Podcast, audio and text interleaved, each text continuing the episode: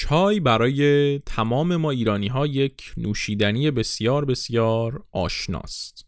همه می‌دونیم چیه همه در طول روز چندین بار مصرفش می‌کنیم تو خونه های هممون هست. منتها یک چیزایی هست که در مورد تاریخ چای نمی‌دونیم. مثلا اینکه قدمت مصرف چای توی ایران شاید به 100 سال هم نرسه. یا مثلا سماور که ما به عنوان یک وسیله ایرانی میشناسیمش نه تنها ایرانی نیست بلکه اصلا خاورمیانه ای هم نیست. اما شاید عجیب ترین چیزی که در مورد تاریخ چای وجود داره ارتباط تنگاتنگ و مستقیم چای با تجارت مواد مخدره. سلام به قسمت 15 همه چیزکست خوش اومدین. تو این پادکست من ارشیا برای شما از تاریخ چیزها میگم. چیزایی که زمانی استفاده نمی کردیم امروز استفاده می کنیم و شاید در آینده هم ازشون استفاده بکنیم.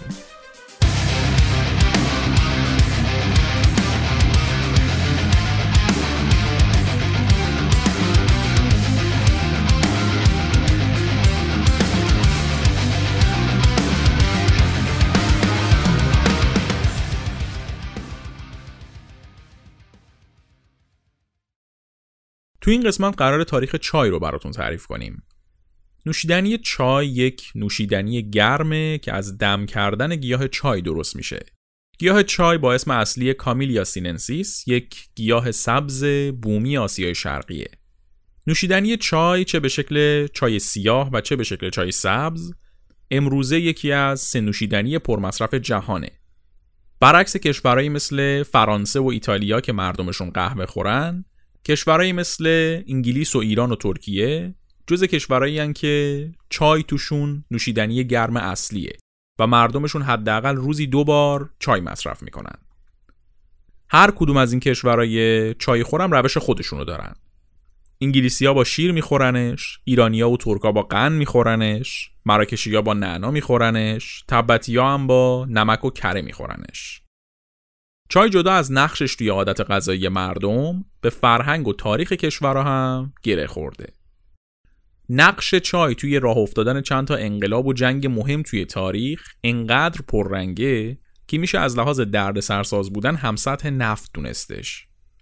باورتون نمیشه همین چایی که امروز ما به راحتی می‌خوریم چند میلیون نفر رو کشته چند تا کشور رو به خاک سیاه نشونده و چند تا کشور رو هم صاحب گنج قارون کرده در نتیجه تاریخ چای یک بخش خیلی مهم از تاریخ جهانه و شنیدن سرگذشت چای می‌تونه خیلی سوالای تاریخی همه رو جواب بده.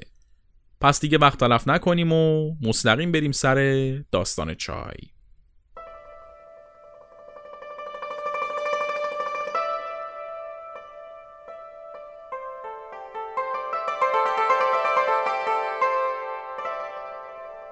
داستان حدود 2500 سال قبل از میلاد مسیح شروع میشه. یک روزی که امپراتور چین شنونگ داشته برای خودش توی کوه کمر قدم می‌زده تصمیم می‌گیره بشینه و یکم آب بخوره. این جناب شنونگ همیشه آبو میجوشونده و میخورده. میشینه و بساتش رو پهن می‌کنه و آبو می‌ذاره که جوش بیاد. آب که کم کم به قلقل میفته و آماده جوشیدن میشه یه باد شدیدی شروع به وزیدن می‌کنه و برگای یه گیاهی که نزدیک شنونگ بوده از جا کنده میشن و باد میاره میندازتشون توی آب جوشی که شنونگ داشته حاضر می‌کرده. شنونگ هم میگه حالا دوتا برگ دیگه خیلی مهم نیست. وایسم آب جوش بیاد همینو بخورم نمی‌خواد عوضش کنم. بعدش هم که آب کامل جوش اومد شنونگ آبو میریزه توی یه کاسه و شروع می‌کنه خوردنش. قلوپ اولو که میره بالا میگه ای من چرا همچینک میشم؟ قلوپ دومو که می‌خوره میگه ای وای یهو نسبت به زندگی چقدر احساس خوبی دارم چه پرنده هایی چه پروانه هایی چقدر همه جا زیباست.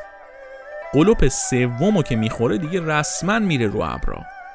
یه حس عجیبی از ترکیب انرژی و آرامش همزمان تجربه می‌کنه. با خودش میگه عجب چیز خوبی شد ترکیب این برگا و آبجوش. جمع کنیم یه دو سه کیلو از این برگا با خودمون ببریم.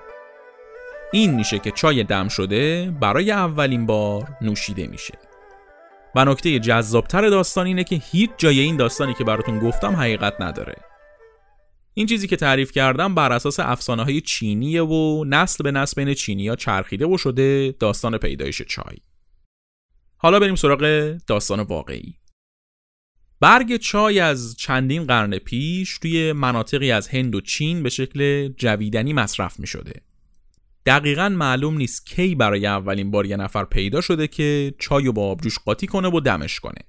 ولی می‌دونیم که مصرف چای دم شده اولین بار توی دو تا منطقه از چین به اسمای یونان و سیشوان اتفاق افتاده. یه احتمال خیلی زیادی که میدن اینه که این نوشیدنی رو اولین بار راهبای بودایی دم کردن و اصلا اونا بودن که از مناطق جنوبی چین چای رو به مناطق شمالی آوردن. حالا اصلا چرا راهبای بودایی چای میخوردن؟ به همون دلیل که توی اپیزود قهوه گفتیم صوفیا قهوه میخوردن. راهبای بودایی چای میخوردن که انرژی بگیرن و بتونن عبادت کنن. البته اون چایی که اونا میخوردن زمین تا آسمون با چایی که ما امروز می‌خوریم فرق داشته ها. چای امروزی یک نوشیدنی خوشرنگ خوشطعم لذت بخش دیگه. چای اون دوران دقیقا برعکس این بود. اولا که چای خشک به شکل امروزی وجود نداشت. چینیا برگای چای رو توی یک ظرفی میریختن و کلی فشردش رو می‌کردن بهشون فشار می آوردن تا اینکه اینا می‌شدن شبیه یک تیکه آجر. انگار می‌شد یه لوح سفتی که از برگای فشرده شده چای درست شده باشه. بعد هر وقت می‌خواستن چای درست کنن یه تیکه از این آجره رو میکندن و مینداختن تو آبجوش. حالا اگه فکر کردین داستان همینجا تموم میشه کور خوندین. اون تیکه رو که مینداختن تو آبجوش بهش پیاز، زنجفیل، نمک و پرتقال می‌زدن. این زهرماری که من الان توصیف کردم و بهش می‌گفتن چایی. البته خود چینی هم توی اون دوران باستان این نوشیدنی رو به هدف لذت بردن نمیخوردن. بیشتر کاربرد دارویی داشته واسهشون. میخوردن که هم انرژی بگیرن هم یه خاصیتی داشته باشه واسه سلامتیشون خوب باشه. اعتقاد داشتن که چایی یه سری بیماری رو خوب می‌کنه. بیماریایی مثل دلدرد و بیماریای پوستی و مشکلات بینایی و این حرفا. گذشت و گذشت تا اینکه رسیدیم به قرن هفت میلادی. توی این دوران سلسله تنگ توی چین روی کار بودن. اینا کلی کار مفید کردن برای چین. اصلا وضعیت چین رو از این رو به اون رو کردن. تمدن چین توی دوران سلسله تنگ به یه قله هایی رسید که هیچ کشوری توی دنیا خوابش هم نمی‌دید. حالا با این توسعه سیاسی و اقتصادی زمینه رشد هنر و فرهنگم توی چین به وجود اومده بود. این شد که فرهنگ خوردن چای کم کم پخته تر و پخته تر شد. چینیا کلی روش برای کاشت و نگهداری چای کشف کردن و بعد از کلی زحمت تونستن چای رو از اون نوشیدنی مزخرف دارویی تبدیل کنن به یک نوشیدنی خوشتعمی که نوشیدنش حال هر کسی رو جا میاره. این شد که کم کم چای خوردن از یک عادت سلامت محور تبدیل شد به یک عادت لذت بخش تبدیل شد به یک تفریح. کم کم چایخونه ها و باغ های چای مختلف توی چین سر در آوردن و فرهنگ چای خوردن و لذت بردن از چای توسعه پیدا کرد. البته روش های چای خوردن و فرهنگ چای دیگه زیادی جدی گرفته می‌شد. اینکه با چه دستی چه فنجونی رو برداری و چه جوری یه قلوب ازش بخوری و حین خوردن اون یه قلوب کجا رو نگاه کنی خودش یه هفته برنامه ریزی می‌خواست. البته حواسمون باشه این چایی که از اول داریم در موردش حرف می‌زنیم چای سبزه. چای سیاه حالا حالا ها مونده تا درست بشه و مصرف بشه. کلا منظورمون فعلا چای سبزه. خلاصه که این چینیا جنگولکی نمونده بود که سر چای و چای خوردن در برده باشن. چای خیلی خیلی مهم شده بود توی چین. حتی امپراتور اعلام کرده بود که مردم خراجشون رو با چای باید پرداخت کنن. کم کم تمام دهقانا و زمیندارای چینی شروع کردن به کاشتن چای. حتی بعد از یه مدت یه سری از زمیندارا تصمیم گرفتن که فقط چای بکارن و برنج که محصول اصلی کشاورزی چین بود رو بیخیال شن. و همین تصمیم به ظاهر ساده باعث یک فاجعه عظیم شد. چی شد؟ زمیندارا که از برنج به سمت چای رفتن تولیدات برنج به شدت کم شد. برنج توی چین حکم گندم توی ایران رو داشت اون دوران. همین شد که با افت شدید تولید برنج یک قحطی بزرگی توی چین راه افتاد و میلیون ها نفر از مردم چین از گرسنگی تلف شدن. همه اینا هم واسه چی بود؟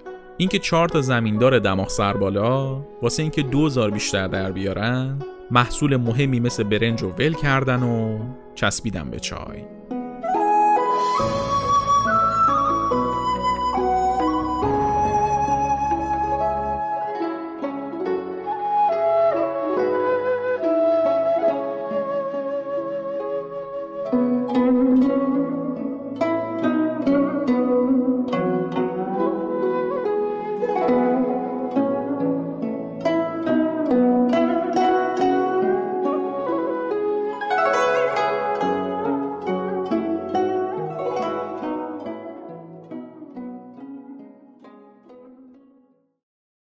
امپراتور چین که حالا با این تجارت داخلی چای کلی ثروت به دست آورده بود کم کم به فکر تجارت خارجی افتاد.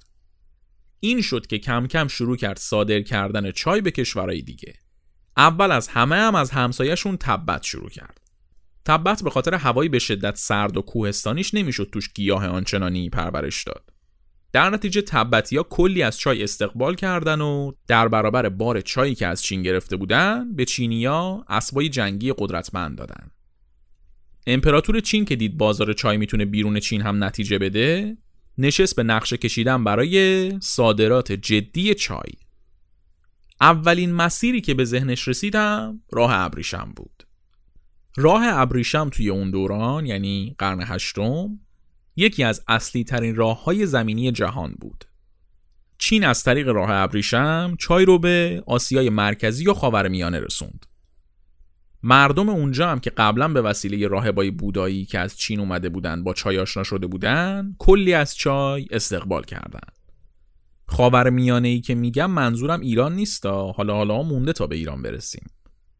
تا قرن سیزدهم چای به کشورهایی مثل کره و ژاپن و مغولستان و عثمانی هم رسید.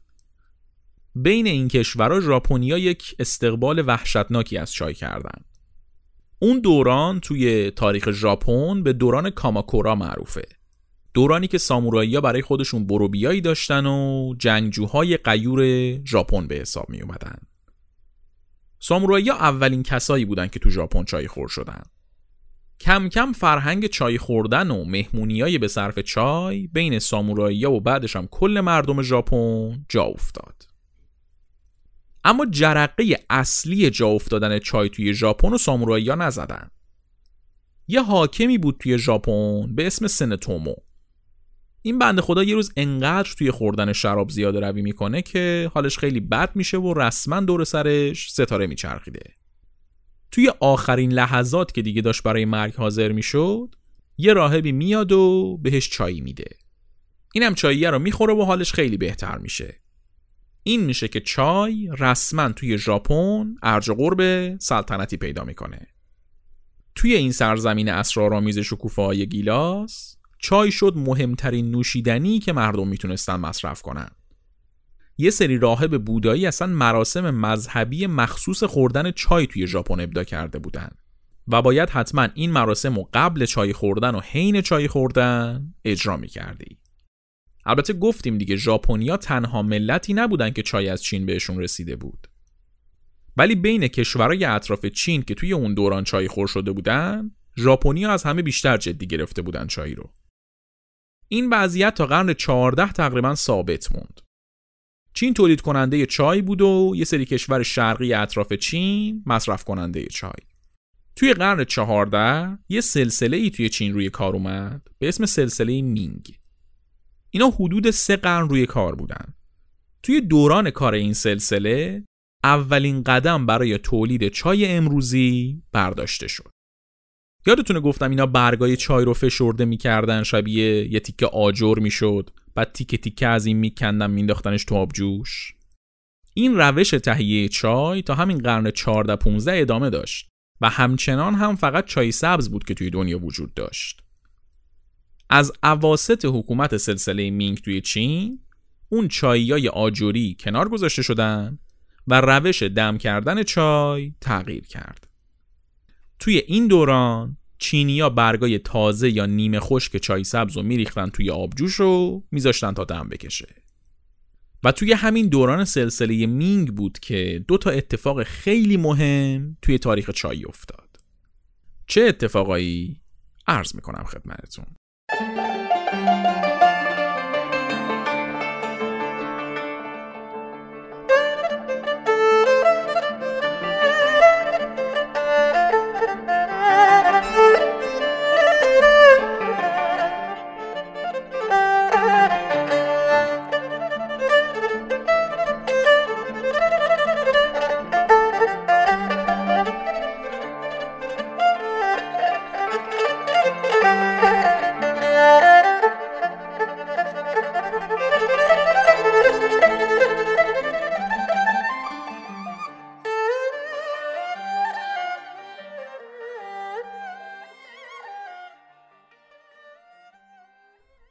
چای به شکل کلی یک نوشیدنی سالم به حساب میاد. هزار جور فایده و خاصیت داره برای سلامتی بدن. در کنار این فواید اما می‌تونه برای بدن ضرر هم داشته باشه. مصرف بیش از حد و استفاده از چای بیکیفیت می‌تونه باعث ضرر رسیدن به قلب و معده و اعصاب بشه. در نتیجه اگر که شما چای خوره حرفه‌ای هستین کیفیت چای یک فاکتور بسیار مهمی برای شما به حساب میاد. هم برای طعم بهتر و هم برای حفظ سلامتی شما. چای مارکت یک فروشگاه تخصصی چایی و دمنوشه که این مسئله کیفیت رو خیلی جدی گرفتن و بهای خیلی زیادی بهش دادن. از اونجایی که این فروشگاه کلا بر اساس یک فرهنگ و سیستم سلامت محور داره کار می‌کنه تمام محصولاتشون بر اساس سیستم های کیفیت سنجی جهانی سنجیده میشن و از لحاظ درجه بندی بالاترین امتیاز چای های داخل ایران رو دارن. چای مارکت یک تخفیفی هم برای شنونده های چیزکست در نظر گرفته پنجاه نفر اولی که تا 31 خرداد ماه از چای مارکت خرید کنن می‌تونن با کد تخفیف چیزکست CHIZCAST روی تمام محصولات سایتشون 10 درصد تخفیف بگیرن. لینک وبسایتشون رو توی توضیحات اپیزود گذاشتم می‌تونید برید یه سری بهشون بزنید و اگه دوست داشتین ازشون خرید کنید. اسپانسر این قسمت چیزکست چای مارکت چینیا توی قرن 17 یعنی اواخر دوران حکومت سلسله مینگ اومدن و یک نوآوری مهمی توی تولید چای انجام دادن چیکار کردن؟ اومدن برگای سبز چای رو همونایی که باشون چای سبز درست میشه رو اومدن اینا رو گرفتن تخمیرشون کردن بعدم خشکشون کردن و یک محصول جدیدی درست شد چای سیاه این چای سیاه طعمش با چای سبز متفاوت بود و نوشیدنی دم شدهش هم به جای سبز قرمز رنگ بود. این شد که چای سیاه امروزی که زندگی من و شما و کلی آدم دیگه بهش وصله درست شد. چای سیاه که درست شد چینیا کم کم به فکر افتادن که صادرات چای رو گسترش بدن و کم کم شروع کردن صادر کردن چای به اروپا. این شد که سال 1610 یعنی اوایل قرن 17 کشتی های هلندی برای اولین بار چای رو از چین به اروپا بردن. در نتیجه چای از راه دریا به اروپا رسید. برخلاف کشورهای خاورمیانه و آسیایی که چای بهشون از راه زمینی و از طریق راه ابریشم رسیده بود. حالا اصلا چرا من دارم به متفاوت بودن این دوتا راه اشاره می‌کنم؟ اگه دقت کرده باشین چای توی دنیا دو مدل اسم بیشتر نداره یا یه چیزی شبیه چای میگن بهش یا یه چیزی شبیه تی مثلا ایرانیا و ترکا بهش میگن چای یا روسها بهش میگن زای بعد از اون ور انگلیسی ها بهش میگن تی فرانسوی ها میگن لته اسپانیایی ها میگن تی کلا توی دنیا دو مدل اسم داره این نوشیدنی. حالا اصلا چرا دو مدل اسم داره؟ هر دوی این دوتا اسم توی زبون چینی یه جور نوشته میشن. بعد یه سری از استانای چین اینو چا تلفظ می‌کنن یه سری از استانا اینو ت تلفظ می‌کنن. اون استانایی که توی راه ابریشم بودن و چای رو از طریق راه ابریشم از راه زمینی به خاور میانه و کل آسیا رسونده بودن. اینا به این نوشیدنی می‌گفتن چا. واسه همین کشورایی که از راه ابریشم چای بهشون رسیده بود یه چیزی تو مایه های چا میگن به این نوشیدنی.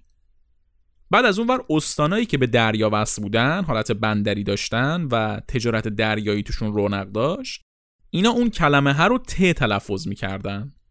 و در نتیجه به این نوشیدنی هم می‌گفتن ت. از اونجایی که چای از راه دریایی به اروپا رسیده بود اروپایی ها همشون یه چیزی تو مایه های ت میگن به این نوشیدنی. خلاصه این شد که تاجرای دریایی هلندی چای آوردن اروپا. اما اروپایی ها اصلا و ابدا از چای خوششون نیومد. هم قیمتش خیلی زیاد بود هم طعمش به ذائقهشون خوش نمیومد حتی انگلیسیایی که امروز از ایرانیا هم چای خورترن از چای استقبال نکردن.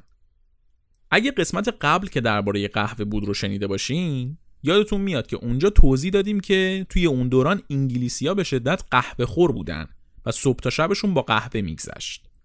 نه فقط انگلیسی ها همه اروپایی ها همین بودن. اینم باز مزید بر علت شد که انگلیسی ها روی خوشی به چای نشون ندن تا اینکه یک ازدواج سلطنتی همه چیز رو تغییر داد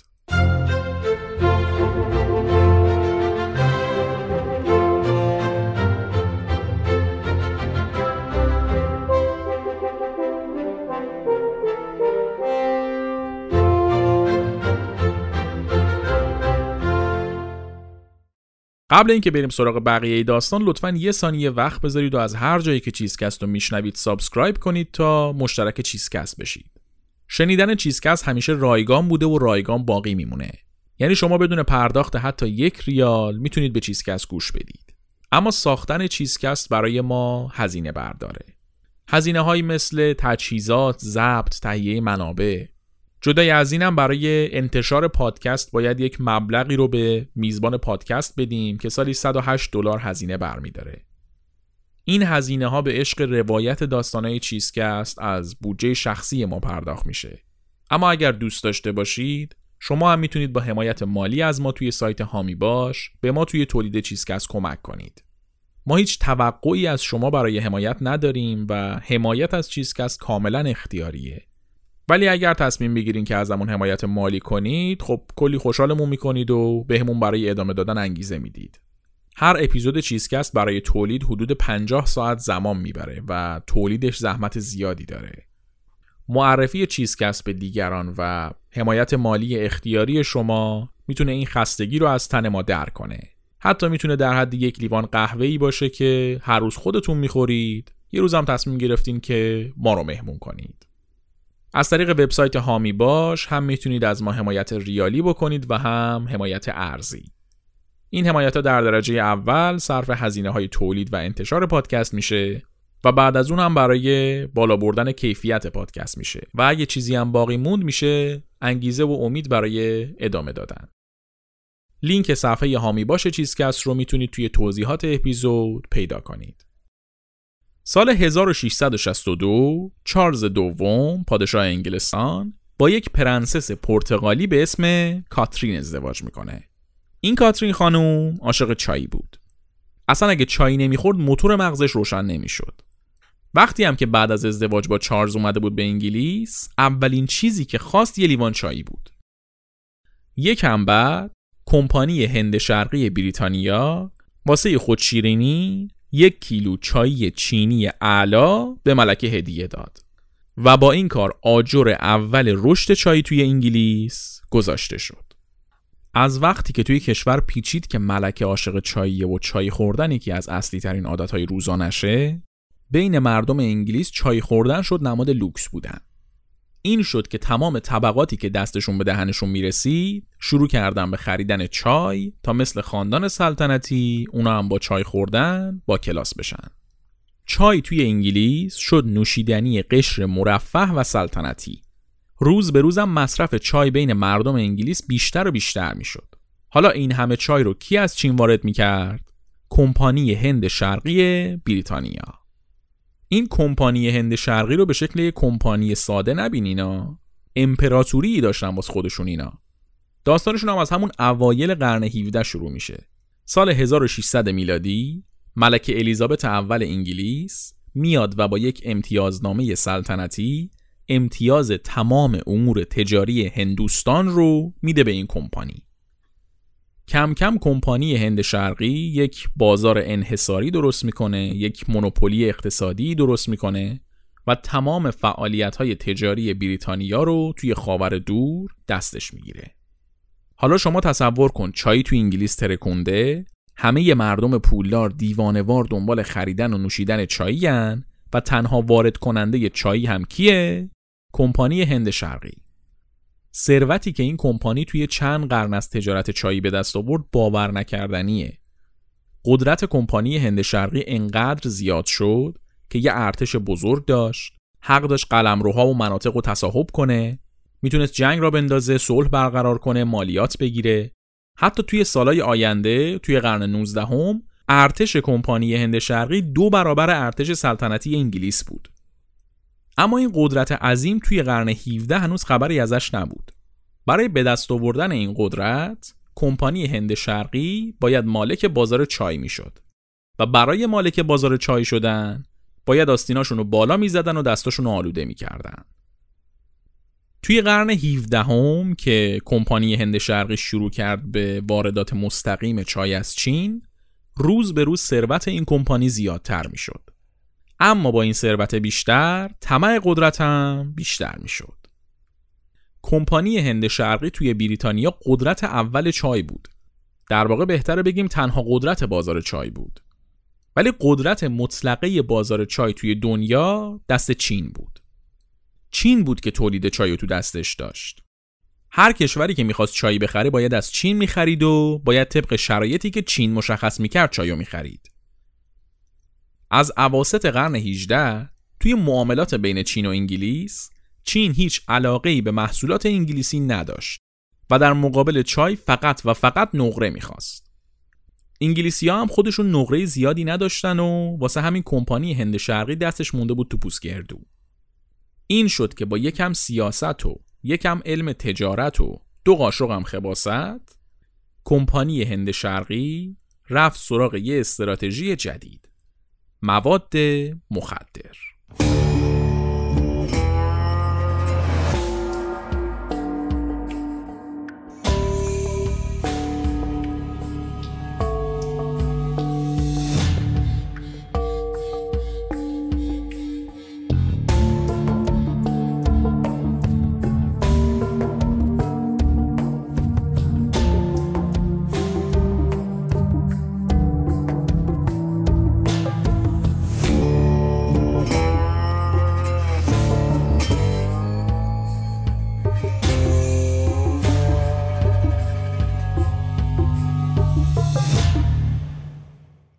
چندین و چند قرن بود که توی کشورهای آسیایی مثل چین مصرف تریاک رواج داشت. اولش مثل کوکائین که توی اپیزودهای 3 تا 6 داستانش رو گفتیم کاربرد دارویی داشت براشون. اما بعد از یه مدت خوردن به تعطیلات نوروز و دیگه رسما معتادش شدن. اما توی چین قرن 18 که داریم در موردش حرف می‌زنیم مصرف و کاشت تریاک ممنوع بود. بین مردم چین مسلما یه سریا بودن که تریاک مصرف می‌کردن ولی خب تعدادشون زیاد نبود. همین موقع که تجارت چای بین چین و انگلیس داشت به مشکل می‌خورد کمپانی هند شرقی بریتانیا یه تصمیم کثیف گرفت. نقششون این بود که اول کلی تریاک پرورش بدن بعد تو همین حین یه تعداد خیلی زیاد از چینیا رو معتاد به تریاک کنن و با بالا رفتن تقاضا برای تریاک توی چین چای رو با تریاک معامله کنن. اما اجرای همچین نقشه ای احتیاج به دو تا عامل مهم داشت زمین و نیروی انسانی. از اونجایی که نمی‌شد توی زمینای بریتانیا تریاک کاشت و نیروی انسانی بریتانیایی هم پول زیادی می‌خواست کمپانی هند شرقی خیلی شیک حمله کرد به هندوستان. بعد از کلی درگیری و بکش بکش کمپانی هند شرقی کل منطقه بنگال هندوستان رو گرفت دستش و مستعمره خودش کرد. این بنگال که داریم میگیم توی اون دوران ثروتمندترین بخش هند بوده. توی قرن 18 بنگال صاحب 12 درصد تولید ناخالص داخلی کل جهان بود. توی اون دوران بنگال پایتخت کشتیسازی جهان بود و نساجی صنعتی توش یه صنعت رو رشد بود. بعد از اینکه کمپانی هند شرقی بریتانیا بنگال رو تصاحب کرد، تمام صنعت این منطقه را از کار انداخت و کل این منطقه شد مزرعه کشت تریاک برای کمپانی هند شرقی. در عرض 15 سال سلطه کمپانی هند شرقی توی بنگال بیشتر از ده میلیون نفر از مردم بنگال از گرسنگی زجرکش شدند. هر کسی هم که زنده مونده بود عملا یه برده بود که باید توی زمینای تریاک جون می‌کند. بعد از اینکه بریتانیا یا کلی تریاک از زمینای بنگال به دست آوردن، چین رو تا خرخره توی تریاک غرق کردن. اواسط قرن 19 از هر سه تا چینی یه نفر به تریاک اعتیاد شدید داشت. مردم چین رسما داشتن رو به نابودی می‌رفتن. از اون طرف کمپانی هند شرقی با مبادله تریاک و چای توی دریای پول غرق شده بود. عملا کمپانی هند شرقی بریتانیا برای سود بیشتر دو تا کشور رو به نابودی کامل کشوند. ملت هند از گشنگی کشت و ملت چین از اعتیاد. یه چیزی مثل همون بلایی که بریتانیا سر سه میلیون نفر ایرانی توی قحطی بزرگ ایران آورد. این بیشرفی آدمیزاد تا کجا قراره ادامه داشته باشه من نمی‌دونم.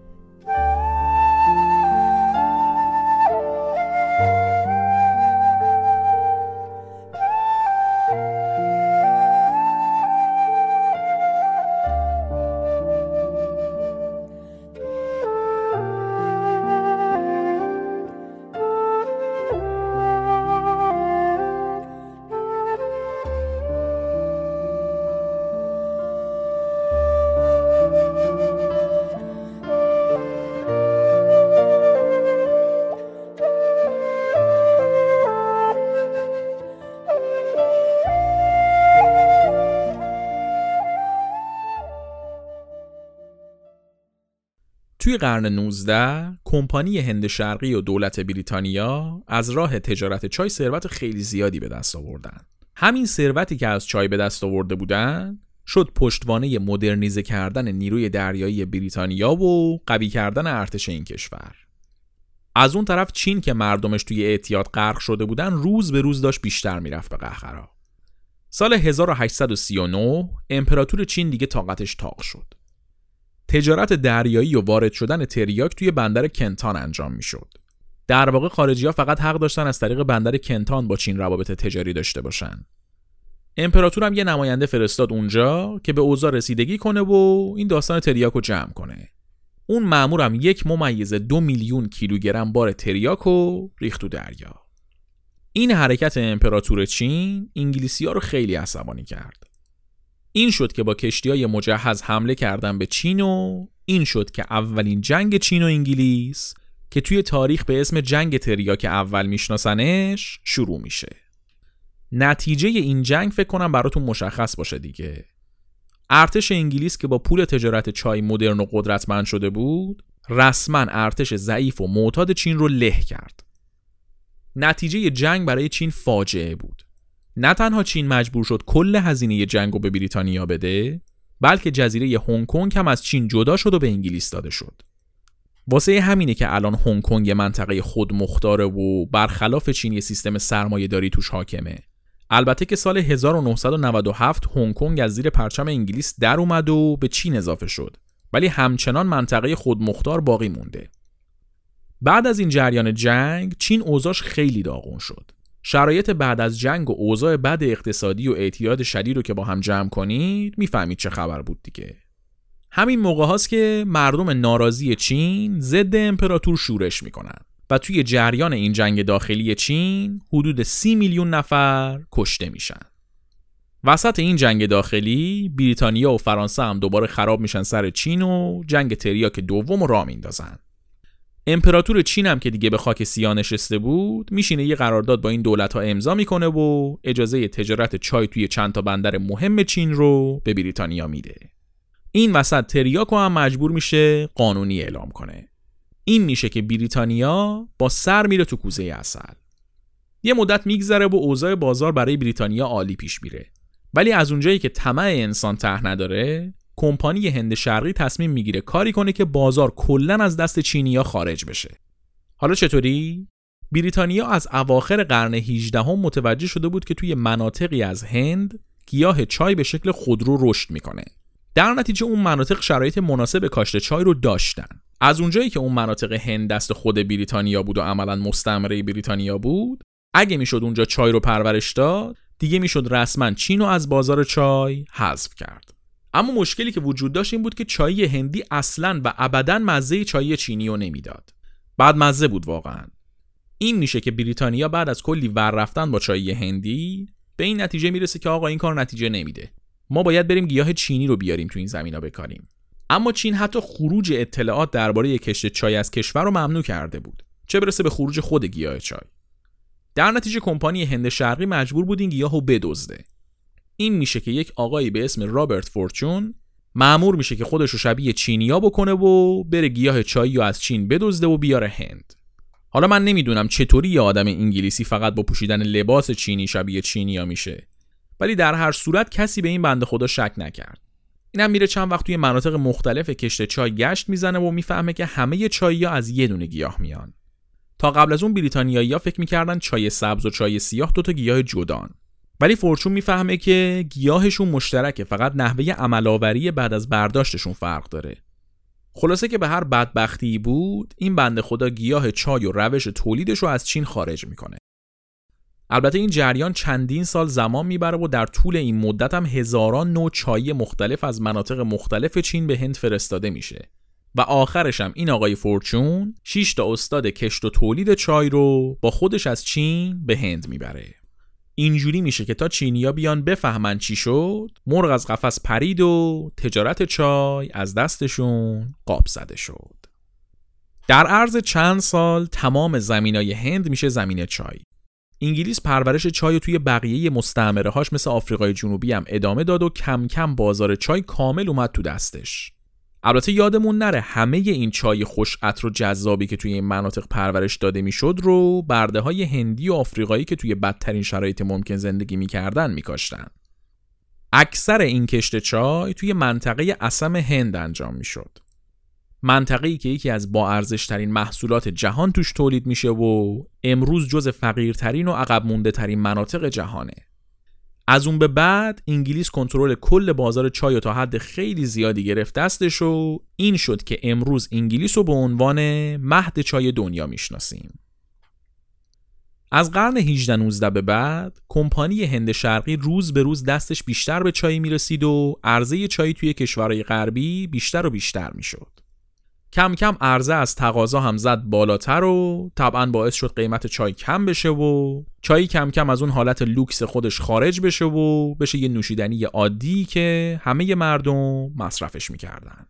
قبل از این که وارد قرن بیستم بشیم باید بریم سراغ یکی از چای خورترین کشورهای عالم. پنجمین کشور مصرف کننده چایی و محل تولد یکی از مهمترین اختراعهای مربوط به چایی یعنی سماور. چه کشوری رو میگم؟ ایران؟ نه خیر روسیه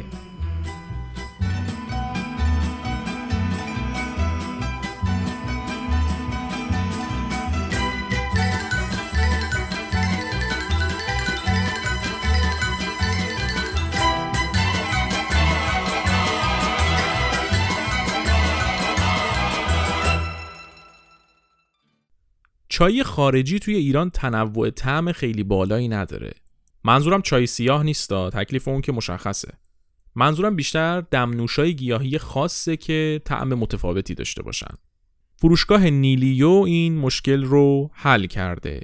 نیلیو یک فروشگاه آنلاین فروش تنقلات وارداتی اصله که جدا از محصولایی مثل شکلات و سس و کرنفلکس و این چیزا که همشون از برندهای مطرح جهانی هن، توی زمینه دمنوش و آیستی یا همون چای سرد هم محصولات متنوعی دارن.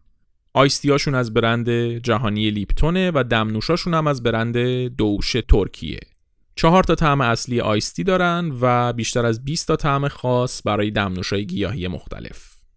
به تمام ایران هم ارسال دارن و تمام محصولاتشون به شکل اورجینال از کشور مبدع وارد میشه. از زمان انتشار این اپیزود هم به مدت یک هفته یک تخفیفی روی دمنوش ها و آیستیاشون دارن که اگه بخواین می‌تونین روی لینکی که توی توضیحات اپیزود ازشون گذاشتیم وارد سایتشون بشید و مستقیم این محصولات رو ببینید و اگه بخواین خریداری کنید. اسپانسر این قسمت چیزکست فروشگاه آنلاین نیلیو. روسا از همون قرن 17 چای خور شده بودن. حتی از انگلیسی هم زودتر شروع کرده بودن چای خوردن و. داستان ورود چای به روسیه از دوران اولین تزار خاندان رومانوف یعنی میخائیل فدروویچ شروع میشه. این میخائیل خان قصه ما همیشه مریض بود. یه حال نزار و بیماری داشت همیشه.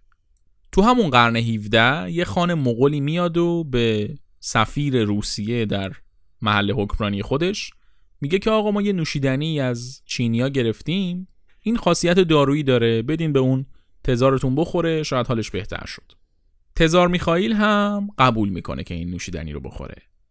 اما اولین جرعه رو که از چای می‌خوره مزه تلخش می‌زنه تو ذوقش و با عصبانیت فنجون رو میکوبه زمین. میگه این چه زهر ماریه داروی یا سم؟ نمی‌خوام آقا من مریض باشم راحتترم. بی سلیقه. این میشه که چای توی اولین ورودش به روسیه با شکست روبرو میشه. یکم بعد میخائیل میمیره و پسرش الکسی میخایلوویچ میشه تزار روسیه. این یکی تزار روسیه که مشکلات جدی معده داشت برعکس پدرش ترجیح میده چایی بخوره تا اگر اثر دارویی داره باعث بشه مثل باباش جوان مرگ نشه. بعد از یه مدت چای خوردن می‌بینه مشکلات معدش خیلی کمتر شدن. این میشه که به اثر دارویی چای ایمان میاره و چای میشه نوشیدنی روزانش به چشم به هم زدنی بین مردم طبقه مرفه روسیه گیاهی که بیماری تزار و شفا داده میشه نقل مجالس. این میشه که اول خاندان سلطنتی و بعدش هم طبقه اشراف شروع می‌کنن به چای خوردن. چای میشه نوشیدنی اشراف و کم کم یه هویت لوکس پیدا می‌کنه تو روسیه. یه صد سالی اوضاع به همین منوال میگذره. توی قرن 18 با ورود انگلیس به صنعت چای و اتفاقاتی که قبلا گفتیم چای توی اروپا خیلی خیلی محبوب شده بود. طبقه اشراف توی کشورهای مثل انگلیس و فرانسه کلی مراسم و قیروفر واسه چای خوردن داشتن. هزاران مدل لیوان با هزاران سایز مختلف داشتن و همه چی روی یه آداب و قواعد خاصی بود واسه چای خوردن. از مدل نشستن بگیر تا نحوه سرو چایی. بر از اون طرف تو روسیه چه خبر بود؟ پتر کبیر تازه مرده بود و دوران جدیدی توی فرهنگ روسیه شروع شده بود. اگه اپیزود همبرگر رو شنیده باشی در جریان هستین که این پتر کبیر مرحوم کلا فرهنگ و اقتصاد روسیه را از این رو به اون رو کرد.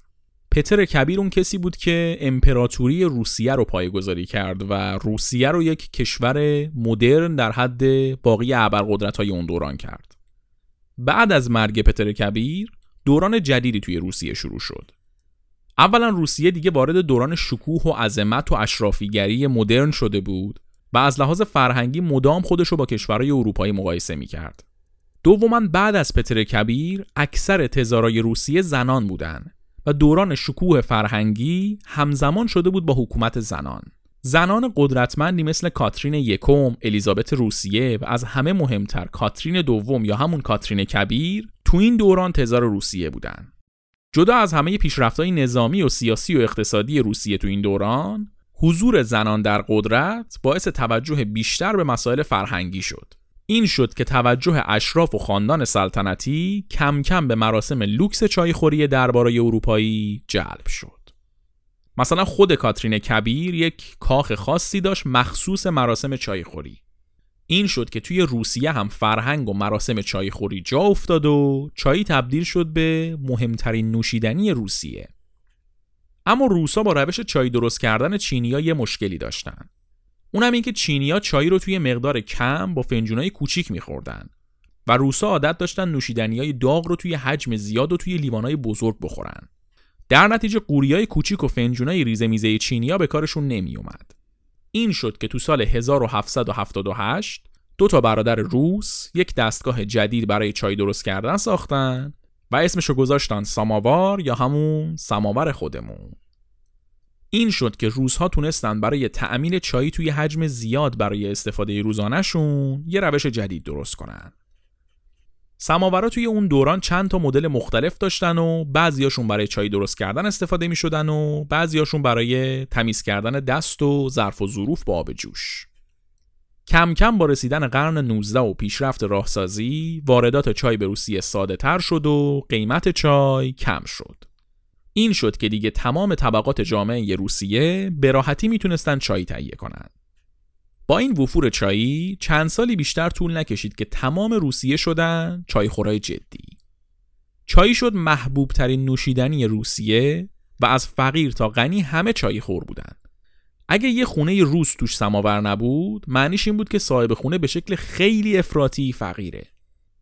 بعد از یه مدت روسا خودشون هم توی مناطقی مثل گرجستان و آذربایجان شروع کردن به کاشتن چایی. البته که طعم و رنگ چای چینی رو نداشت ولی برای طبقات ضعیف جامعه کافی بود. همین موقع توی روسیه یک جریانی شروع شد که یه سری بسته های حمایتی رو بین مردم خیلی فقیر پخش می‌کردن. توی این بسته ها یک کیسه چای، چند تا تیکه قند و یه تیکه نون بود. معتقد بودن که این میزان مواد غذایی برای سرپا نگه داشتن یک انسان کافیه. از اینجا به بعد دیگه هیچ کس توی روسیه نبود که روزی حداقل یک بار چای نخوره. این شد که روسیه شد یکی از چای خورترین کشورهای دنیا. اما توی لیست کشورهای چای خور دنیا روسیه رتبه پنجم داره و یک رتبه از یک کشور خیلی مهم پایین تره. چهارمین کشور چای خور دنیا ایران.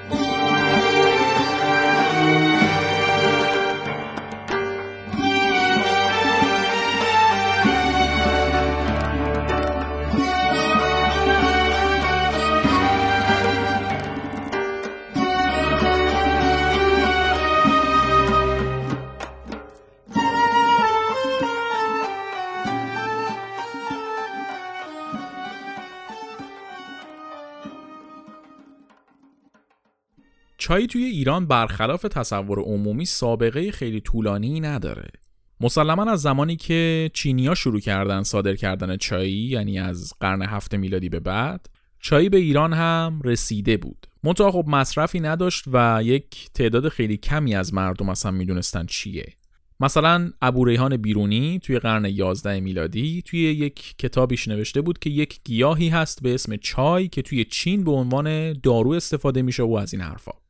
ایرانیا کلا اهل چای خوردن نبودن قهوه خور بودن توی اون دوران. تقریبا میشه گفت رسیدن چای به ایران مثل باقی کشورها از قرن 17 میلادی به بعد شروع شد.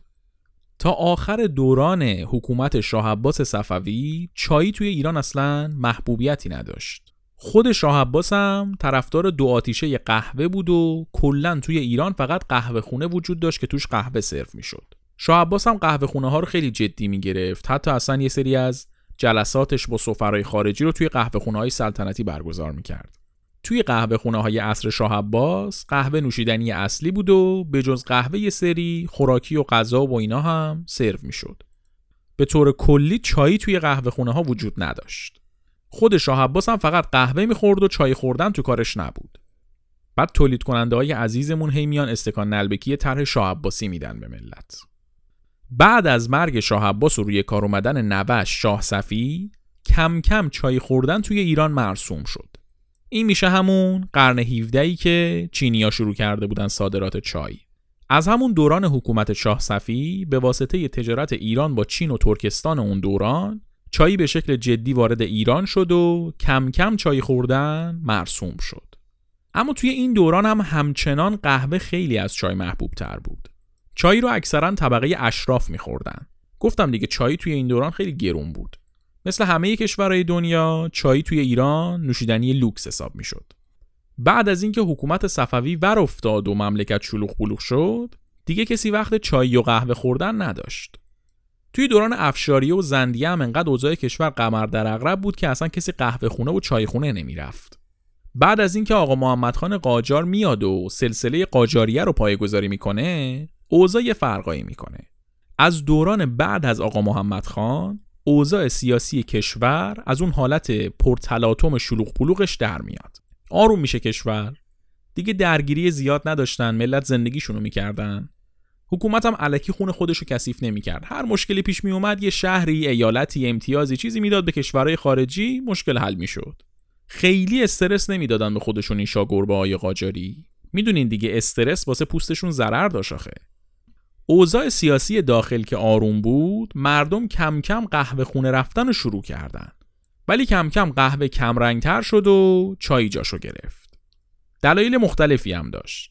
هم تغییر ذائقه مردم ایران هم ارزون تر شدن چای نسبت به دوران صفویه هم تاثیر دارویی چایی و هم کافئین کمتر چایی که باعث می‌شد روزی چند بار بتونن مصرفش کنن و اذیت نشن.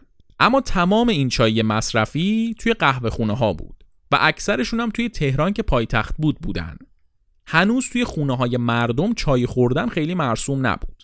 از طرفی هم چایی توی این دوران همچنان وارداتی بود و ایران کشت چایی اصلا نداشت. اوضاع همینطوری پیش رفت و شاه بعد شاه اومد تا اینکه رسیدیم به یک سال قبل از مرگ ناصرالدین شاه. اینجا با یه شخصیتی باید آشنا بشیم به اسم محمد میرزا. این آقای محمد میرزا از دولت مردای دوران قاجار بود. کاری به سوابق گذشتش نداریم.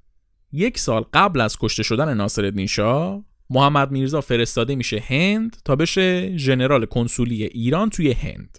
بعد از یه مدت می‌رسه هند و اونجا مشغول به کار میشه.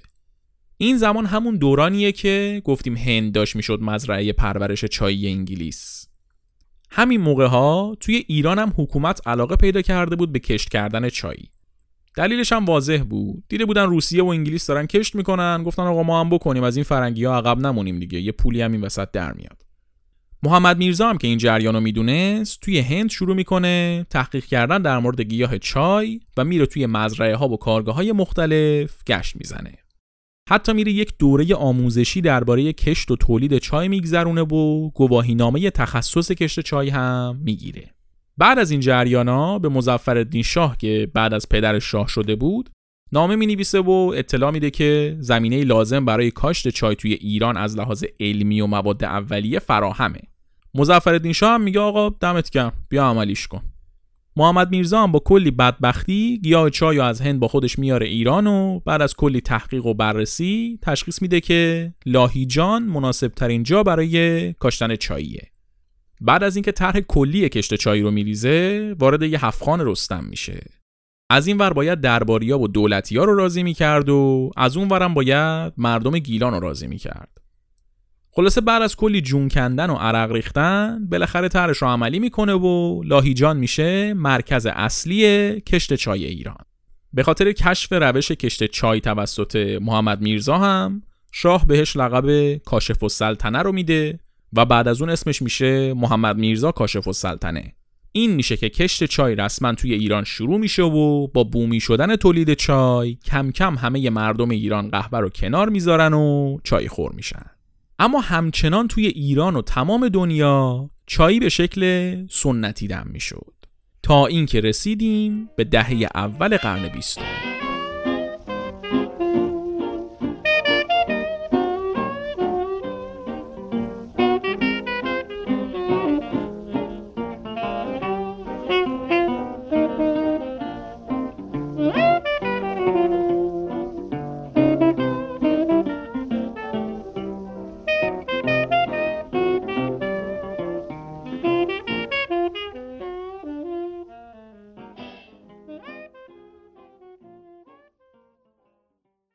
تا اوایل قرن بیستم دم کردن چای توی کشورهای مختلف دنیا به همون روش دم کردن سنتی ادامه داشت.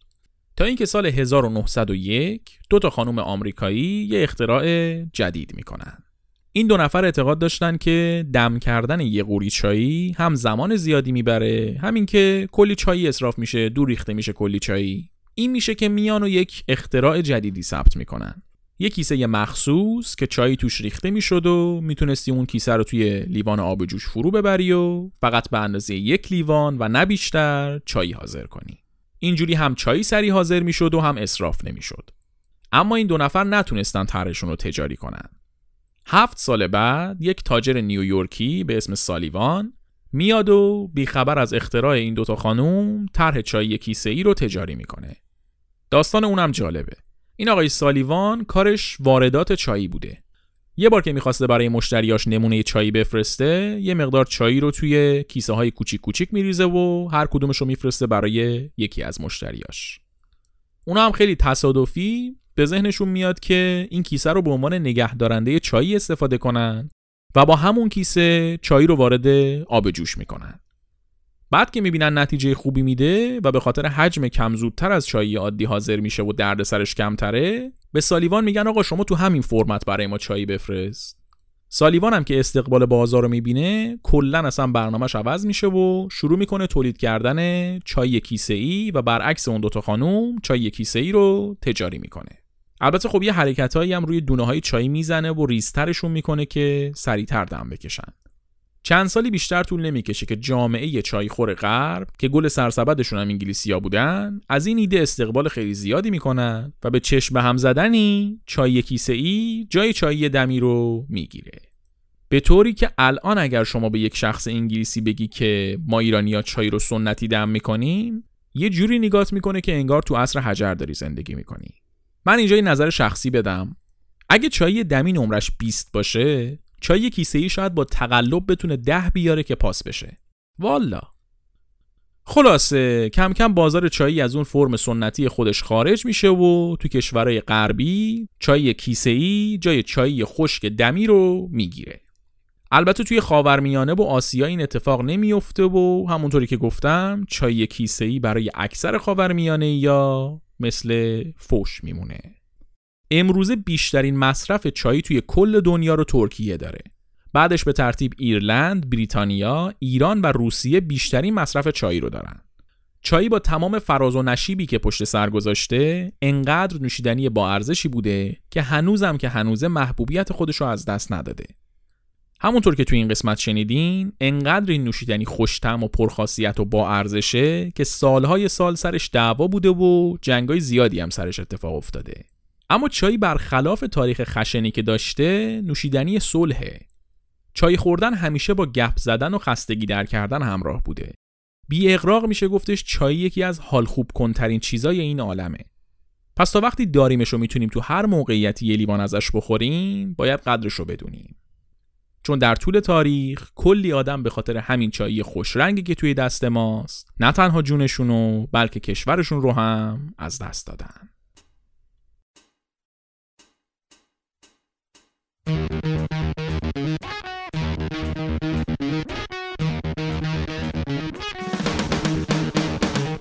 چیزی که شنیدین قسمت 15 همه چیزکست درباره تاریخ چایی بود واسه شنیدن چیزکست می‌تونین از اپلیکیشن های پادگیر مثل اپل پادکست، کاست باکس یا اسپاتیفای استفاده کنید.